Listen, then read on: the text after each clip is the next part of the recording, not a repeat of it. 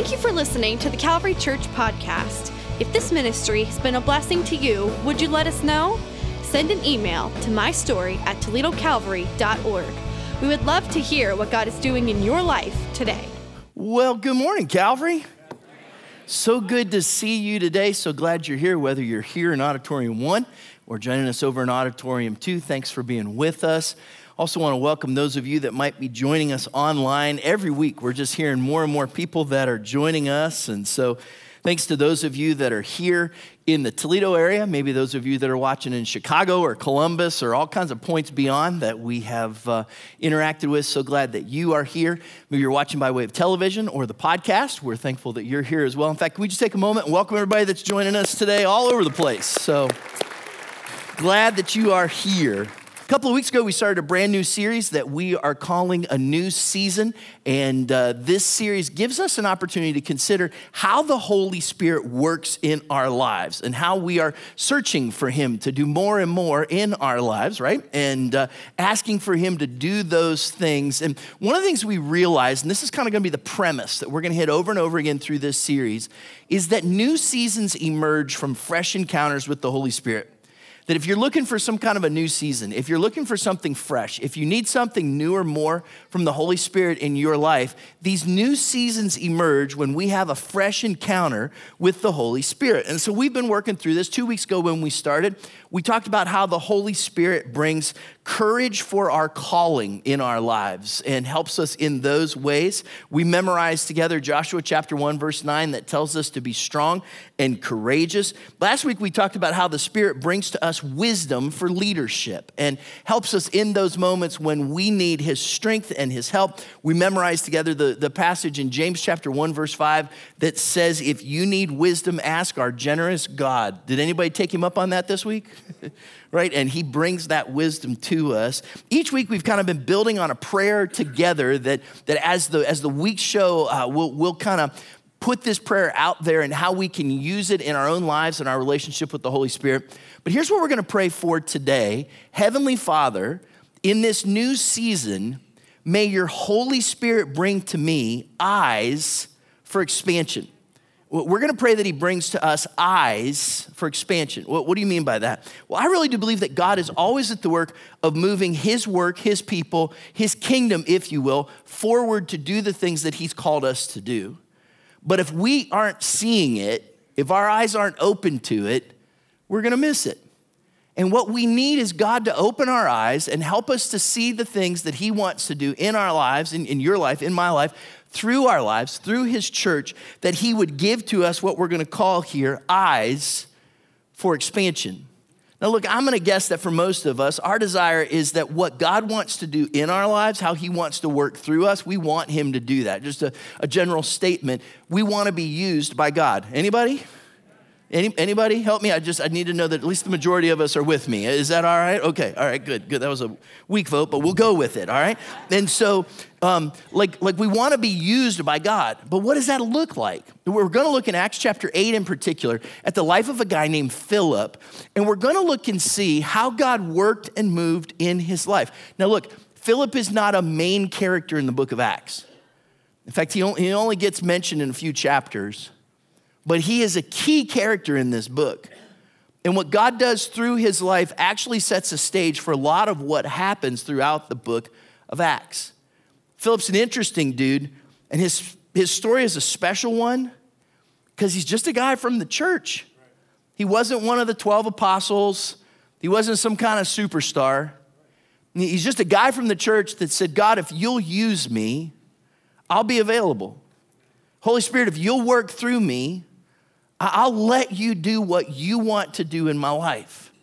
And oftentimes, when we talk about being used by God or God doing something with our lives, I think we think we have to be some kind of spiritual rock star, or we have to have some kind of title, or we have to have these incredible gifts. And I love this story because Philip is a guy from the church who said, God, if you'll use me, I'll be used by you. So the question is, are you willing to be used by God? So here's what we're going to look at. We're going to we're going to roll through Acts chapter 8. We're going to look at Philip's story, and what I want to show you is how to be used by God in 8 simple steps. Sounds like clickbait, doesn't it? There's a little quiz you take at the end and you get something to post online. No, it's not like that. But what we're gonna do is how to be used by God in eight simple steps. And some of you went eight. I have a lunch appointment. We'll get through it, all right? Stick with me, stick with me. Step one, number one, put your faith in Jesus. Told you it was simple, didn't I? the first step that we see in Philip's life is he just simply put his faith in Jesus. He became a believer in Jesus. He became active in his local church. He, he started to live out his faith. Now, we don't know exactly when Philip became a believer. It might have been at the day of Pentecost in Jerusalem. It could have been when the healing happened at the temple in Acts chapter 3. Like, we, we don't know his like spiritual pedigree, but we know some point he found himself as a believer in Jesus. We know that he found himself active in the church so that, if you remember, Last week, we talked about the issue with the widows in the church in Jerusalem. Everybody remember that? Uh, they had to have a feeding program to help to take care of those who, who did not have the resources for themselves. And they had to pick seven people in the church who could come and help with that program. Well, here's the passage of scripture Acts chapter 6, verse 3. Brothers and sisters, choose seven men from among you who are known to be full of the Spirit and wisdom. We will turn this responsibility over to them. Well, one of those seven people was Philip. He, was one of those guys. Why'd they pick him? Well, they knew him. They knew that he had put his trust in Jesus. They knew that he loved the Lord. They saw the fruit in his life, right? Isn't the line there that, that these people were known to be people who were filled with the Spirit and wisdom?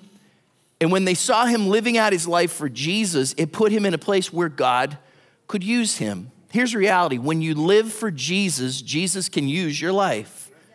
When you're willing to say, Jesus, I'm gonna live my life for you, I'm gonna have eyes to see what you wanna do, I'm gonna put my faith in you. When you live in that way, then He can use your life. That's where it starts.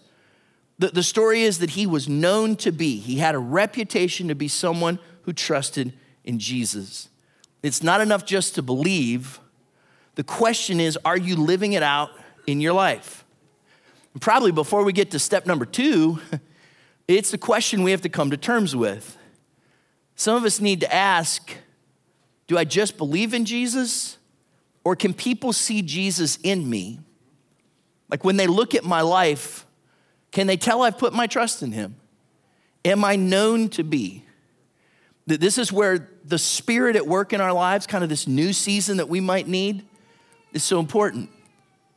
Because if the Spirit's at work in your life, you're to be more like Jesus.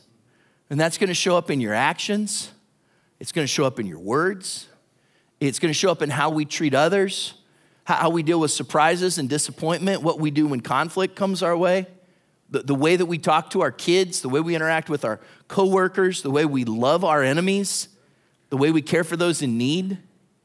And if the Spirit is at work in our lives, if we truly are living for Jesus, then it's going to show up in those everyday places. So this may sound super simple, but it's actually a pretty big deal. The first step, if you want to be used by Jesus, is to put your faith in Jesus. Does that make sense?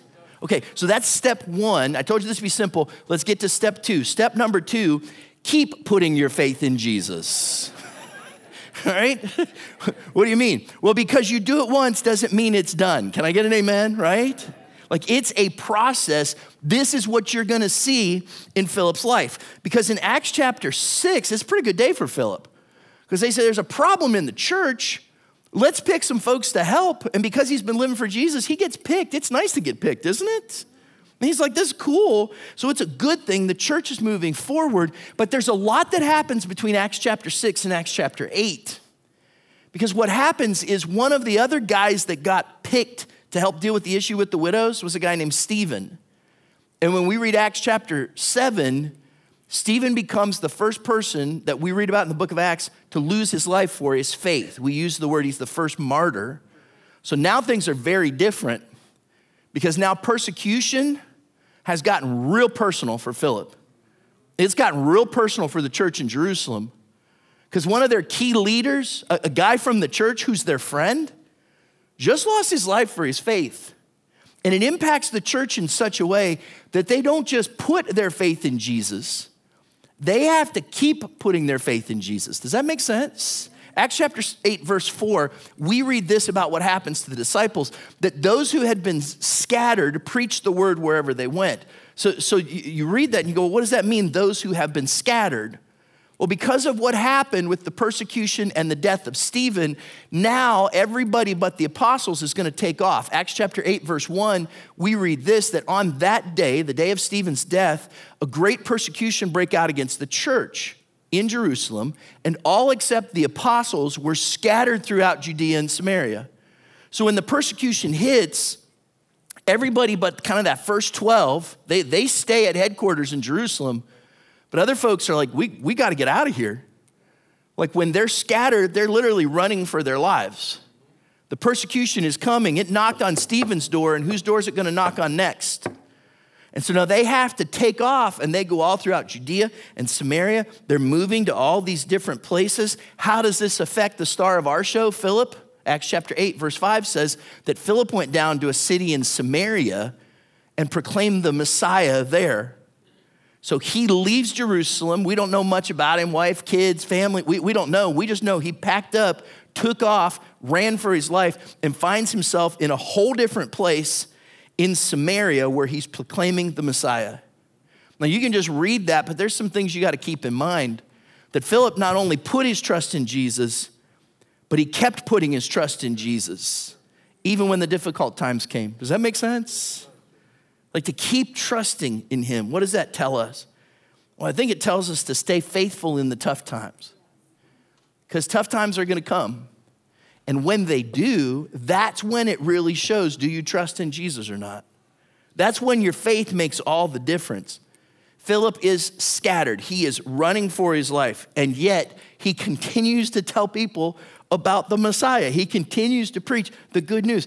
I, would like to think I'd do that, but I'm not 100% sure.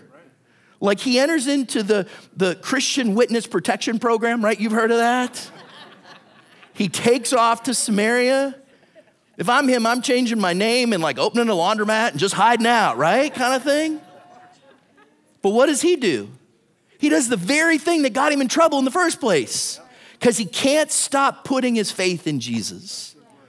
And he keeps living through that even though he is in these tough times. The very thing that should have stopped him actually propels him further. The persecution that the enemy meant to keep the church from moving forward was actually the thing that spread the church out. I'm gonna ask you to take a bold step of faith with me and believe that there's a time coming when your lawn won't be covered in snow. Can I get an amen? You're gonna see green grass. Somebody say glory and then those beautiful yellow flowers are gonna come up. Anybody love dandelions? ah, sign of spring, but some of you are like, they are my mortal enemy. Like you hate them. And I grew up kind of out in the country, and as a kid, it was great to go and take those dandelions, and when the yellow leaves came off and you had all the seeds on them, right? And what do you do with them? Right? Some of you are like, you make a wish. No, you're just making the things go all over, right? And some of you are like, if you saw kids out in your yard doing that, you'd chase them off.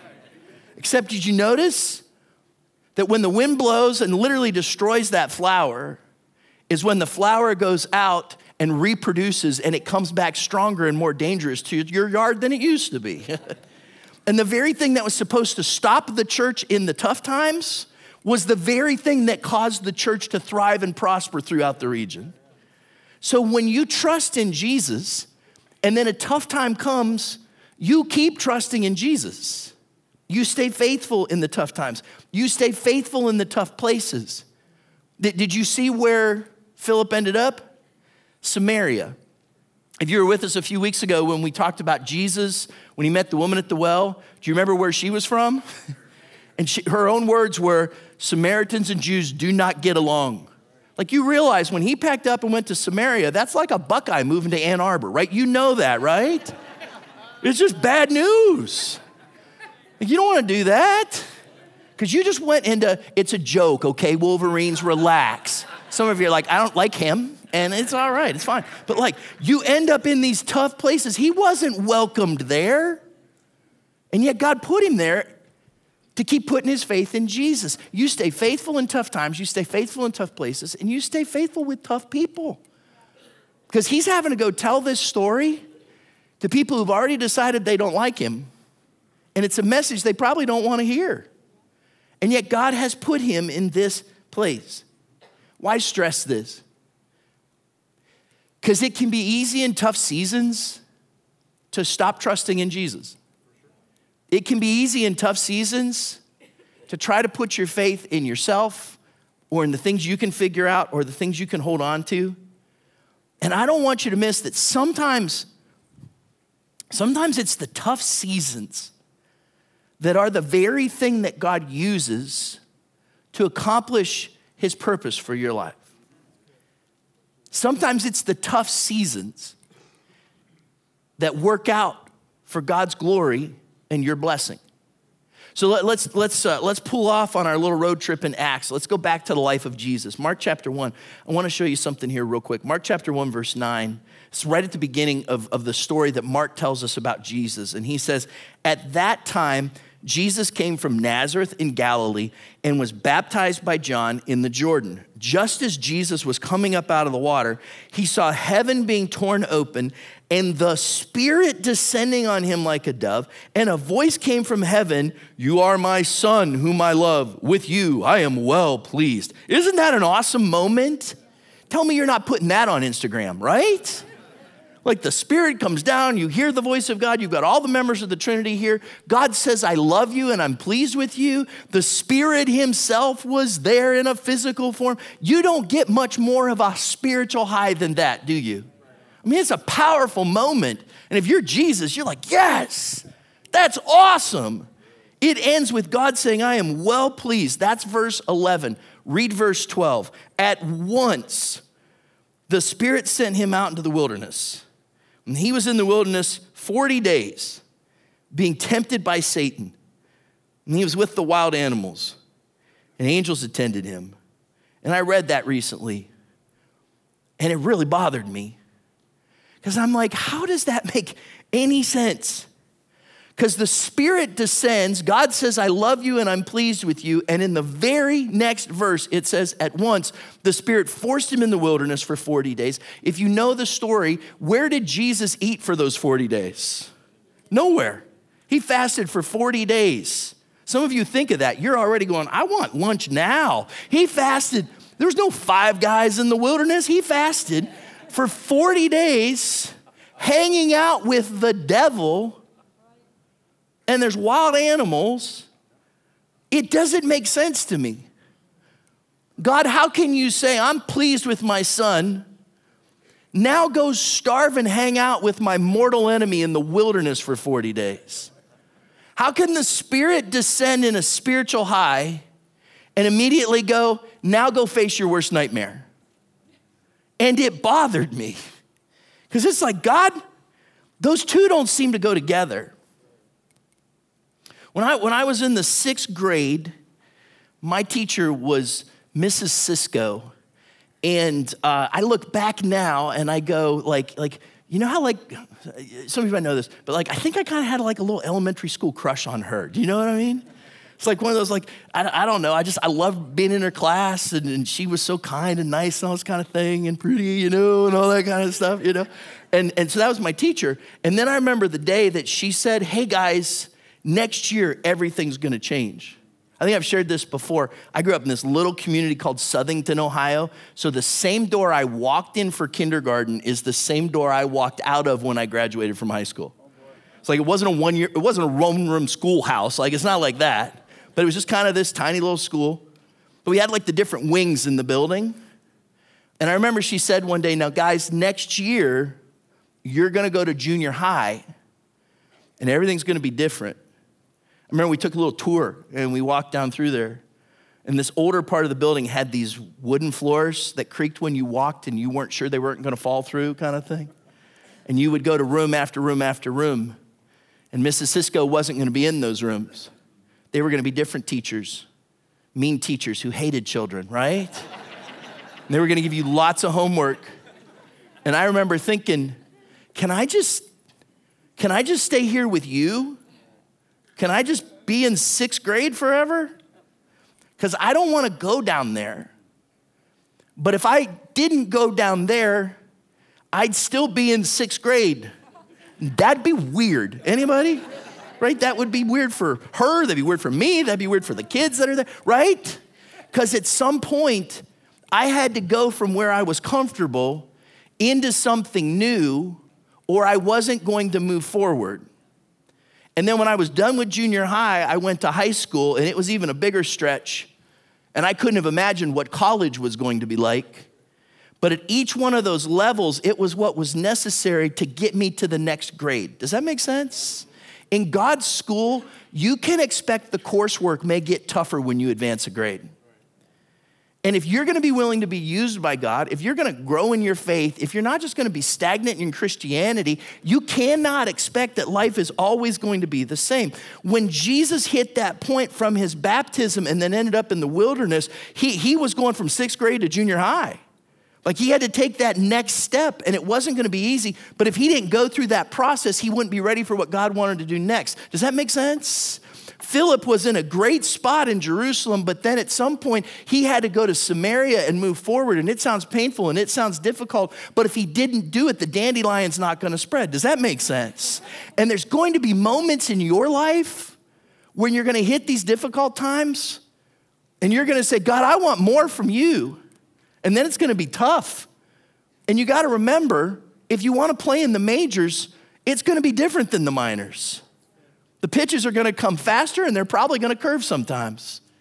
And when they do, you've got to be willing to say, God, I don't just put my faith in you, I keep putting my faith in you. And we may have to have moments where we may have to take our eyes off of ourselves so we can see that God's doing something bigger in and through our lives. That there's something He's working out that we can't understand. Because some things that come our way are meant not to build our kingdom, but to build God's kingdom, to do what He wants to do. And God's idea of blessing might not be the same as ours. And in those moments, we have to trust Him. Which takes us to the Third thing, step number three, as we're, we're going through this, right? So you put your faith in Jesus, then you keep putting your faith in Jesus. Step number three, that you trust God to do his work through you. So Philip gets to Samaria, he's preaching, and he trusts that God is going to do something special. This is what happens Acts chapter 8, verse 6. When the crowds heard Philip and saw the signs he performed, they all paid close attention to what he said. For with shrieks, impure spirits came out of many, and many who were paralyzed or lame were healed. So there was great joy in that city. Sounds like a good thing, doesn't it? So much so that in Samaria, in this place where these people were opposed to anything Jewish that might come, we read this in Acts chapter 8, verse 12. But when they believed Philip as he proclaimed the good news of the kingdom of God and the name of Jesus Christ, they were baptized, both men and women. Did you see what happened? Philip was just faithful where he was in that tough place, in that tough time with those tough people, and God sent his Holy Spirit to work through him and do something special. That wasn't Philip's job, that was the Holy Spirit's job. And the Holy Spirit will do the same thing through you because you look at that family member who seems far too distant for you to reach, or you look at that situation that seems to have no answer. Or you look at this moment where you say, I don't know how I can ever do this. And God wants you to know you won't. You don't. It's Him who works through us, is it not? It's when His Spirit is at work in us. God does God's work through God's people by the power of God's Holy Spirit. And when we realize that it's Him at work through us, like our job is just to be available. Our job is just to put our faith in Him. Our job literally is just to show up and do what He called us to do and then trust that the Holy Spirit will be at work through you.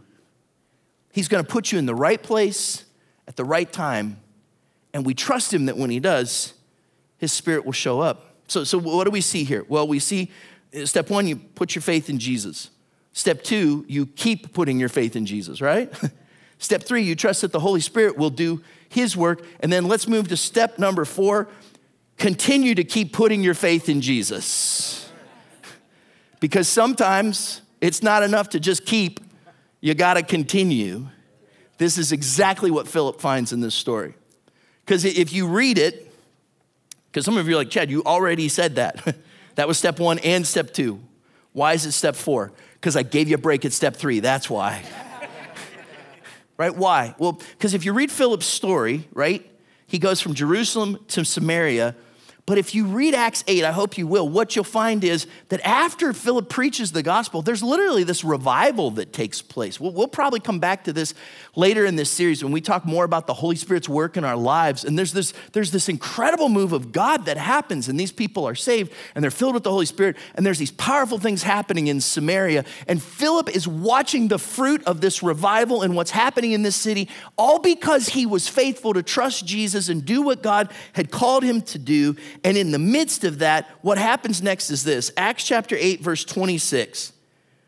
Now, an angel of the Lord said to Philip, Go south to the road, the desert road that goes down from Jerusalem to Gaza. And so he started out, and on his way, he met an Ethiopian eunuch, an important official in charge of all the treasury of the Kandake, which means queen of the Ethiopians.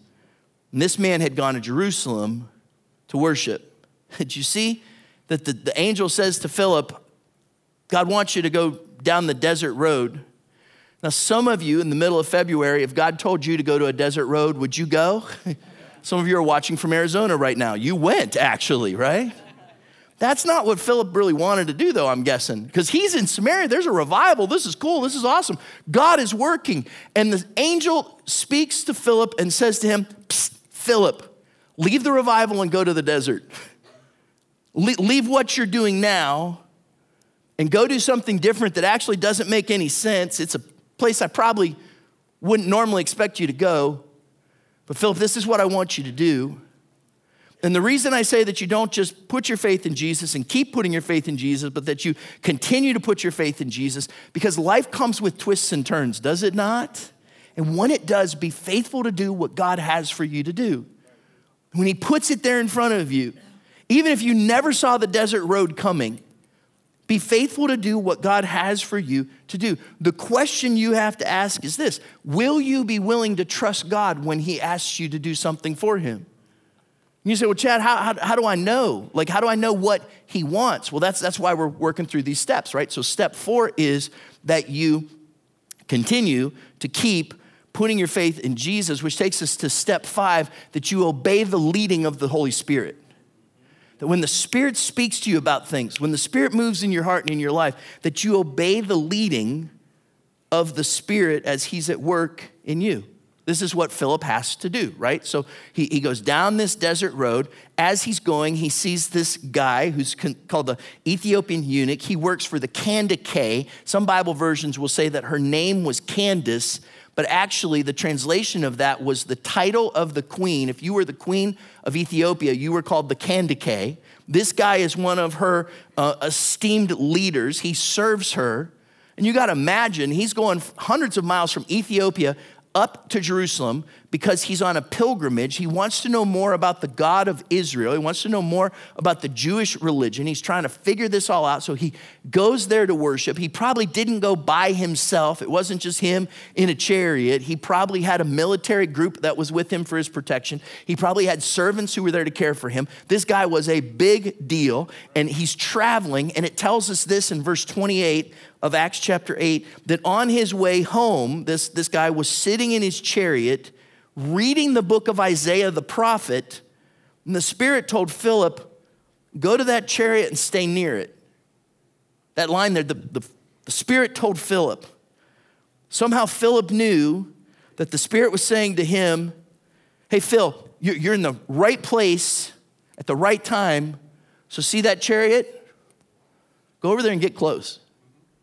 And when the Spirit speaks to us, if we truly want to be used by God, we've got to hear His voice and then do what He says.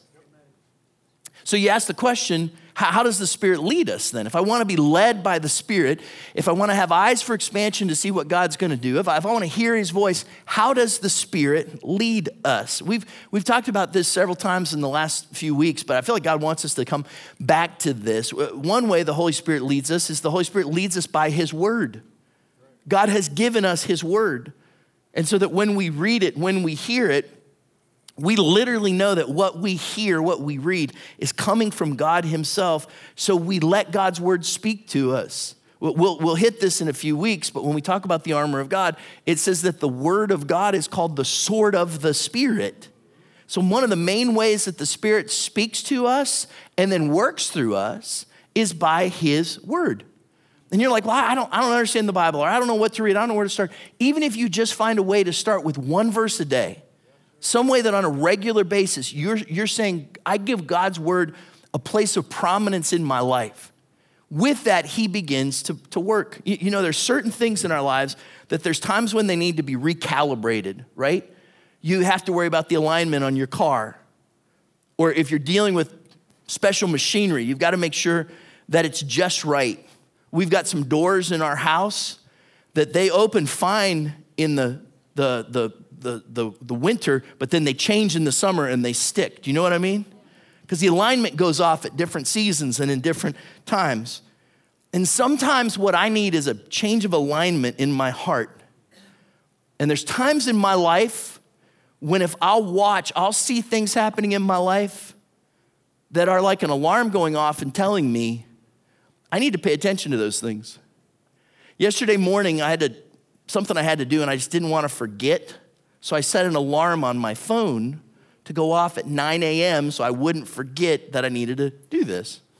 And then I forgot that the alarm was set until 9 a.m. this morning when I was preaching in the first service. And so all of a sudden I heard this alarm go off, and usually I'm looking around going, Who is it? Who is it? Is it you? You know, is it? But all of a sudden I'm like, Is it I, Lord? Like my back pocket was ringing. So I just kind of, you know, squeezed the little button to kind of hopefully shut it off, but all it did was snooze it. So nine minutes later, I'm still preaching, and all of a sudden I'm like, This is crazy. And I look and I was like, Oh, yeah, I set that alarm. I'm the sinner in this moment, right? It's my alarm going off right at this point in the sermon when I had just said to people, if you see certain people, if you see like certain things in your life, that may be a, an alarm to tell you that something isn't right. And the lady sitting right there goes, It's the Holy Spirit. And I told her to let me do the preaching, right? but if you see things in your life, like, why do I get so frustrated? And why am I so discouraged? And why am I wrestling with so much fear? If I have these moments where I start to be grumpy, well, that one moment when I was grumpy that one time, or like when you have those times when you're fearful, or you feel really tempted, or you seem especially confused, those may be moments when you go, maybe something is out of alignment in my life. And God, what I need you to do, Holy Spirit, by your word, is help to recalibrate me so that I can hear from you. The Holy Spirit will lead us by His word. Oftentimes, too, I think the Holy Spirit leads us by His direction. We're going to see this a little bit more as we go through this story, but recognize this there are times when the Holy Spirit will guide and direct your life so that you will be in the right place at just the right time. Have you ever had those moments when nothing goes the way you planned? Anybody? And you're like, I, have got this tight schedule and I got to be here, here, here, and here, and nothing goes the way you planned. But when you get to the end of the day, you realize that God's plan was better than yours and that the Spirit was directing you because it was that moment where you had that conversation with someone and you know God used you to speak life to them. Or God put you in that place where you received a blessing that you would not have received if you hadn't been there. And we have to trust God, give me eyes to see that you're leading me and sometimes the Holy Spirit leads us by his voice. That we learn to hear the Spirit speak to us. Look, I have never individually, like, audibly heard the voice of God. Like, I can't tell you if he sounds like James Earl Jones or not. I don't know. But what I do know is there are times when I know the Holy Spirit has spoken to me Without a doubt. You call it something I sensed in my gut, or peace that came from God, or a confirmation that came from Him. But there's these times when I know that I have heard the Spirit's voice. Do you know what I'm talking about? Right? There's these times. What I have to do is make sure I tune in. KUOW is the public radio station in Seattle. And they recently had to put out a notice to people and apologize because, for some unknown reason, if you drive a Mazda, that was manufactured in 2016 right now in the Seattle area, the only thing your radio will tune to is that station. You've got NPR and nothing else. You can't change the dial. You can't hook up the Bluetooth on your phone. You can't, if you got an old car with a CD player, you can't put a CD in it. The only thing that that radio will play is that NPR station, and they have no idea why. Like Mazda's bringing people in, they're trying to figure it out. The radio station is apologizing and saying, We are not behind this. Like it's not us. It's this weird, freaky thing that they're trying to figure out why it's happening. And I read that and I thought to myself, God, I wish you were the only radio station I heard. Because I'm quick to tune into all kinds of other things. Voices from the culture, voices from the media. Does anybody else have voices in your head or is it just me? And there's times when I go, Holy Spirit, I just want to hear your voice.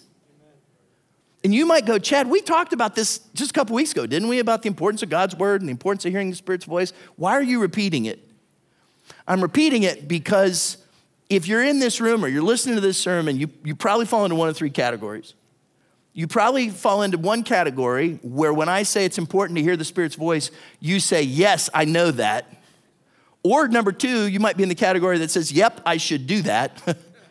or you might be category number three that says, Nope, I didn't know that, but I'm gonna start looking for Him. I'm gonna start listening for the Spirit to work in my life which is why our verse for the week, the, the, we're, we're trying to memorize a verse throughout this whole series. Our verse for the week this week is Ephesians chapter 1, verse 17. It's kind of a throwback to where we were last week. But I'd love for you to take Paul's prayer for the church he loves in Ephesus and make it your prayer for yourself. That I keep asking that the God of our Lord Jesus Christ, the glorious Father, may give you the spirit of wisdom and revelation so that you may know him better. And I'll, I'll give you permission to even tweak that and pray that and memorize it for yourself, where your prayer actually is that the glorious Father would give me the spirit of wisdom and revelation. God, so that I may know you better and hear your voice. And that that becomes our prayer, which leads us to step six, and we, we got to run here. Step number six is this don't dismiss divine appointments. That you don't dismiss divine appointments. Because if you're going to keep putting your trust in Jesus, and then you're going to obey the voice of the Spirit, you're going to be led by the Spirit, then God's going to bring to you these divine appointments. He's going to give you these moments where you're going to come face to face with the fact that He put you in the right place at the right time. Acts chapter 8, verse 30, we read this about Philip. Then Philip ran up to the chariot and heard the man reading Isaiah the prophet. And watch how Philip just kind of inserts himself into this story. Do you understand what you're reading? Because when Philip comes up there, he could have just, I, I have what's called the spiritual gift of eavesdropping. Anybody else? Like he could have just stood there and listened, but he knew there was something more that was going on. Like God had put him in that place to do something. It, it, was a divine appointment in that moment. And so Philip inserts himself into it and he says, Hey, hey, do you understand what you're reading? Philip asked. The Ethiopian goes, How can I? He said, unless someone explains it to me. And Philip said, it's your lucky day. No, that's not there, but, but right? So he invited Philip. Imagine this. Remember what a big deal this dude was? So he invited Philip, random guy on the desert road, to come up and sit with him. Why? Because God had put Philip in the right place at the right time. And I believe he can do the same for you. If you have eyes to see what God wants you to see, he'll put you in just the right place at the right time. You're gonna be walking through the atrium as you leave today, and you're gonna have a conversation with somebody, and you're gonna have this little stirring in your heart that they need to hear you speak a word of encouragement and faith to them. Why? Because it's a divine appointment. You're gonna be in the grocery store, and you're gonna bump into somebody you don't know. And God might stir something in your heart for some way for you to serve or to help them, to speak life to them. Why? Because He put you in the right place at the right time. It's gonna happen with a family member, it's gonna happen in some way. And there are these moments that you need to see this. Look, divine appointments are not coincidental, divine appointments are providential. Now, look, don't start thinking that everything is a divine appointment. Like, you got to use wisdom. When you're walking out of the grocery store after you serve somebody and you see that lottery kiosk, do you know the one I'm talking about? You shouldn't, but you know the one I'm talking about? You can't walk up to it and go, It's a divine appointment. I got to play, right? That's not how it works right? Don't just think everything is. When you get that email that says somebody wants to give you a million dollars, that's not a divine appointment, that's a scam. Can I get an amen? Right? When you meet that special someone and you just know that that's a divine appointment, and everybody else tells you the devil sent them, listen with wisdom. Are you with me? Like, don't blame divine appointments on your own desires. But also, don't be quick to dismiss divine appointments because we can be quick to go. How, how, quick would it have been for Philip to have just gone, Well, what a coincidence. I know the book of Isaiah and keep on walking. I've just learned in my life that these divine appointments are not coincidental, that they are providential. And when they happen, I would rather give God credit and be wrong than think it's not God and miss what he wants to do. Does that make sense? So that's that. We, we could park there for a while, but let's, uh, let's keep running. Step seven always remember the good news about Jesus. When you come to these moments, don't forget what Jesus has done. You, you want to talk about a divine appointment. Philip rolls up to this chariot. This dude's reading the book of Isaiah, which, if you don't know, is a big book. And when he opens it, watch what happens. This is the passage, Acts chapter 8, verse 32. This is the passage of scripture the eunuch was reading. He was led like a sheep to the slaughter. And as a lamb before its shearer is silent, so he did not open his mouth. In his humiliation, he was deprived of justice. Who can speak of his descendants?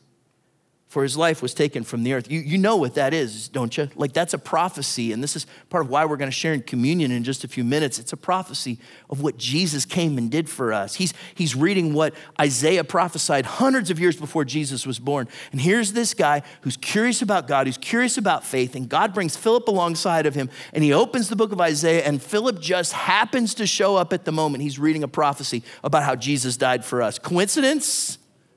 I think not. Watch this. The eunuch asked Philip, Tell me, please, who's the prophet talking about? Himself or someone else? And Philip said, It's your lucky day. and then Philip began with that very passage of scripture, told him the good news about Jesus. God is going to send people your way. Uh, correct that. God has sent people your way people who need to know and hear about the good news of Jesus. And you've known it, you've experienced it.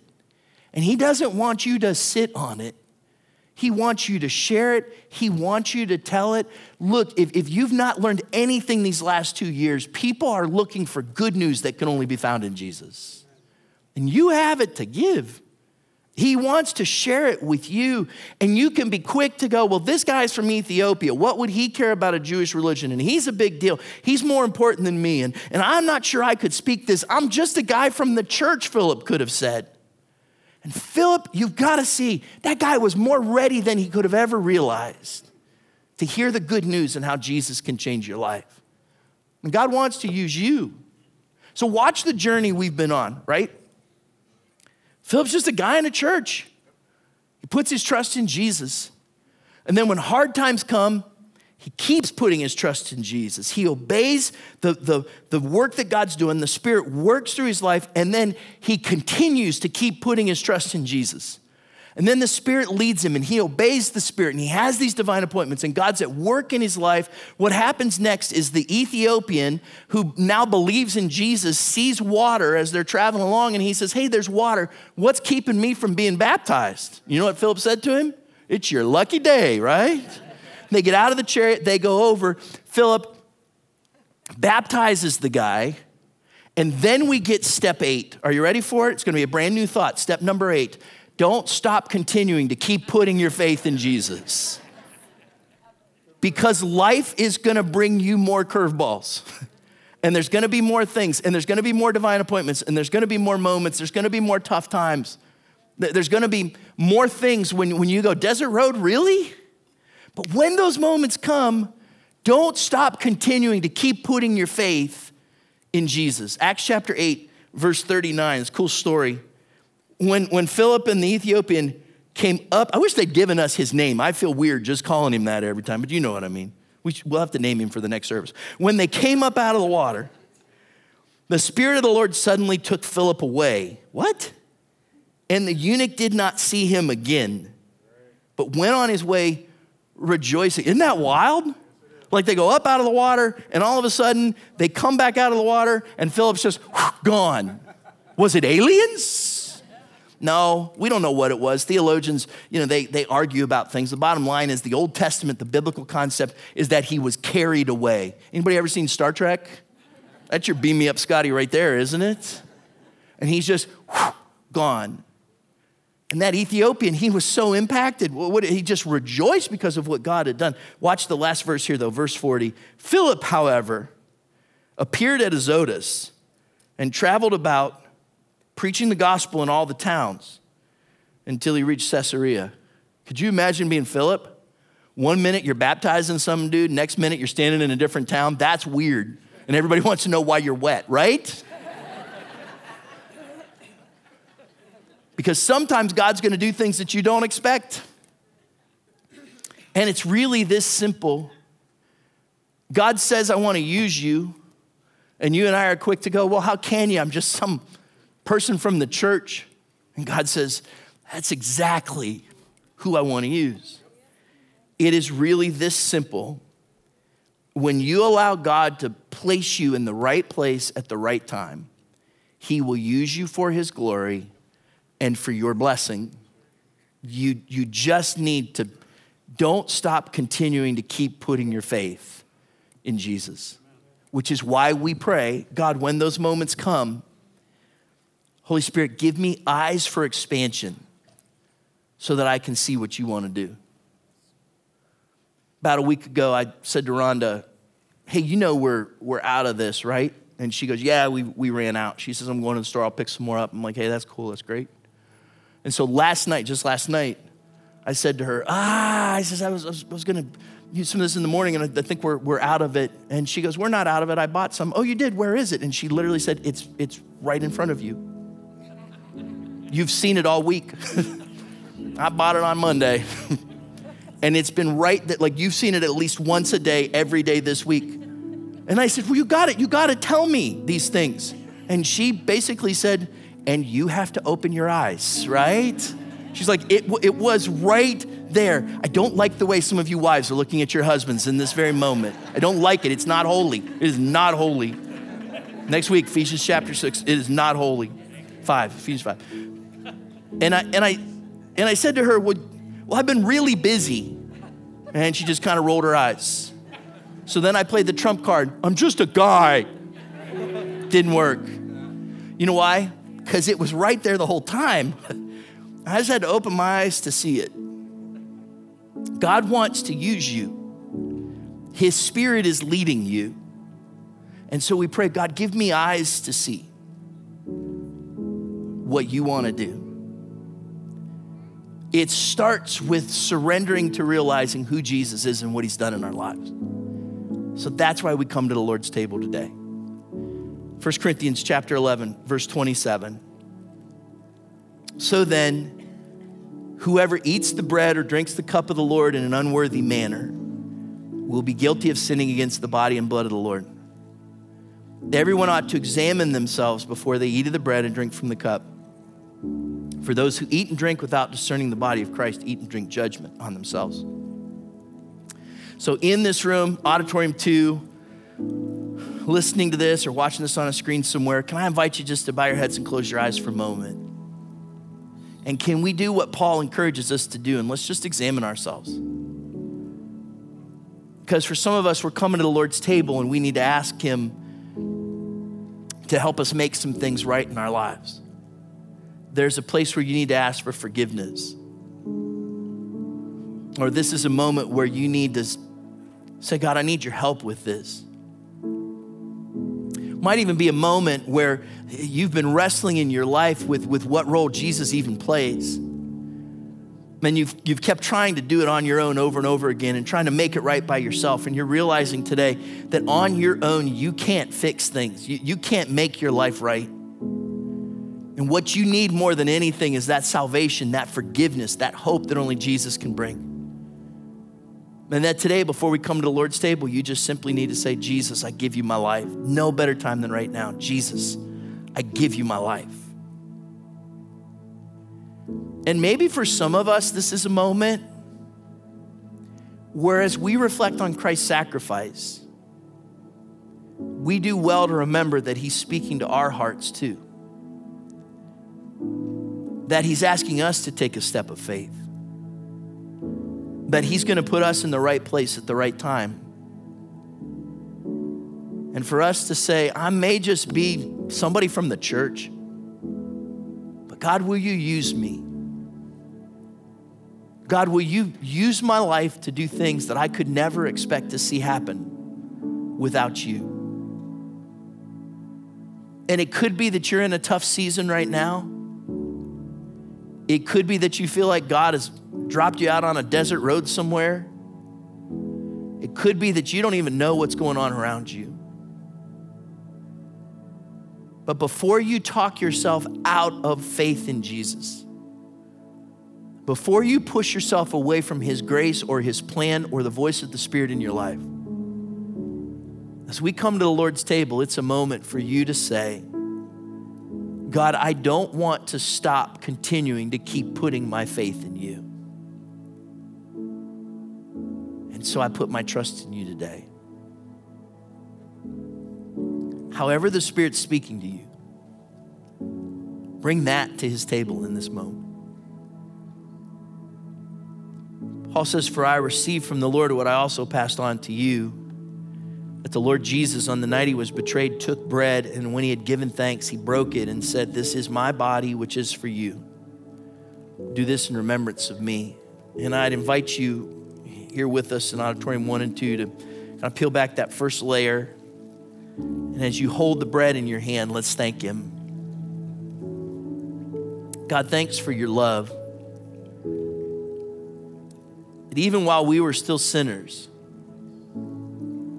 you demonstrated that love through the death of your Son, Jesus Christ. Jesus, thanks for your grace. Thank you for your sacrifice. Thank you that you loved us so much that you, you've pulled us into your family to be your daughters and your sons. And Lord, we thank you for your love and the gift of salvation you gave to us through the cross as we share in this bread together in Jesus' name. Amen. Let's share in the bread together.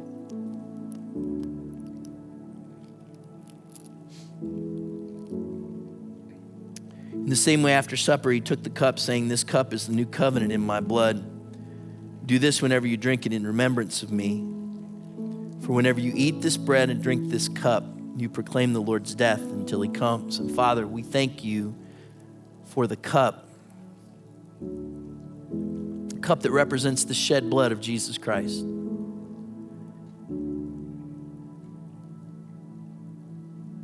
Lord, sometimes we talk ourselves out of being used by you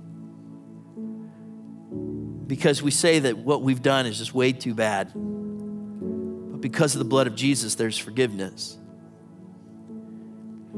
And sometimes we say that, God, you could never use us because of our past or because of our weaknesses. And yet we know there's healing because of the blood of Jesus. Some of us think there's just no hope or purpose for our lives. But Jesus, because you shed your blood, we know that our lives have purpose and meaning. So, as we share in this cup today, we not only do it with a thankful heart for what you've done in the past, but we do it with an expectation, knowing that because of the power of the blood of Jesus, there's incredible hope for how you're going to use us and our family and our church in the future. And so we remember this as we share in the cup. In Jesus' name, amen. Let's share in the cup together.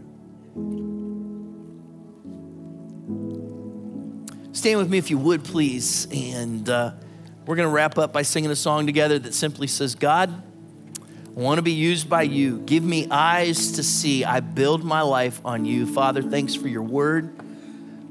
Lord, thanks for a reminder that you have great purpose for each and every one of our lives. Lord, would you use us? Lord, would you open our eyes to see how you want to work through us, we pray, in Jesus' name. Amen. And holy, there is no one like you, there is none beside you. Open up my eyes in wonder and show me who you are and fill me with your heart and lead me in your love to those who sing holy, holy.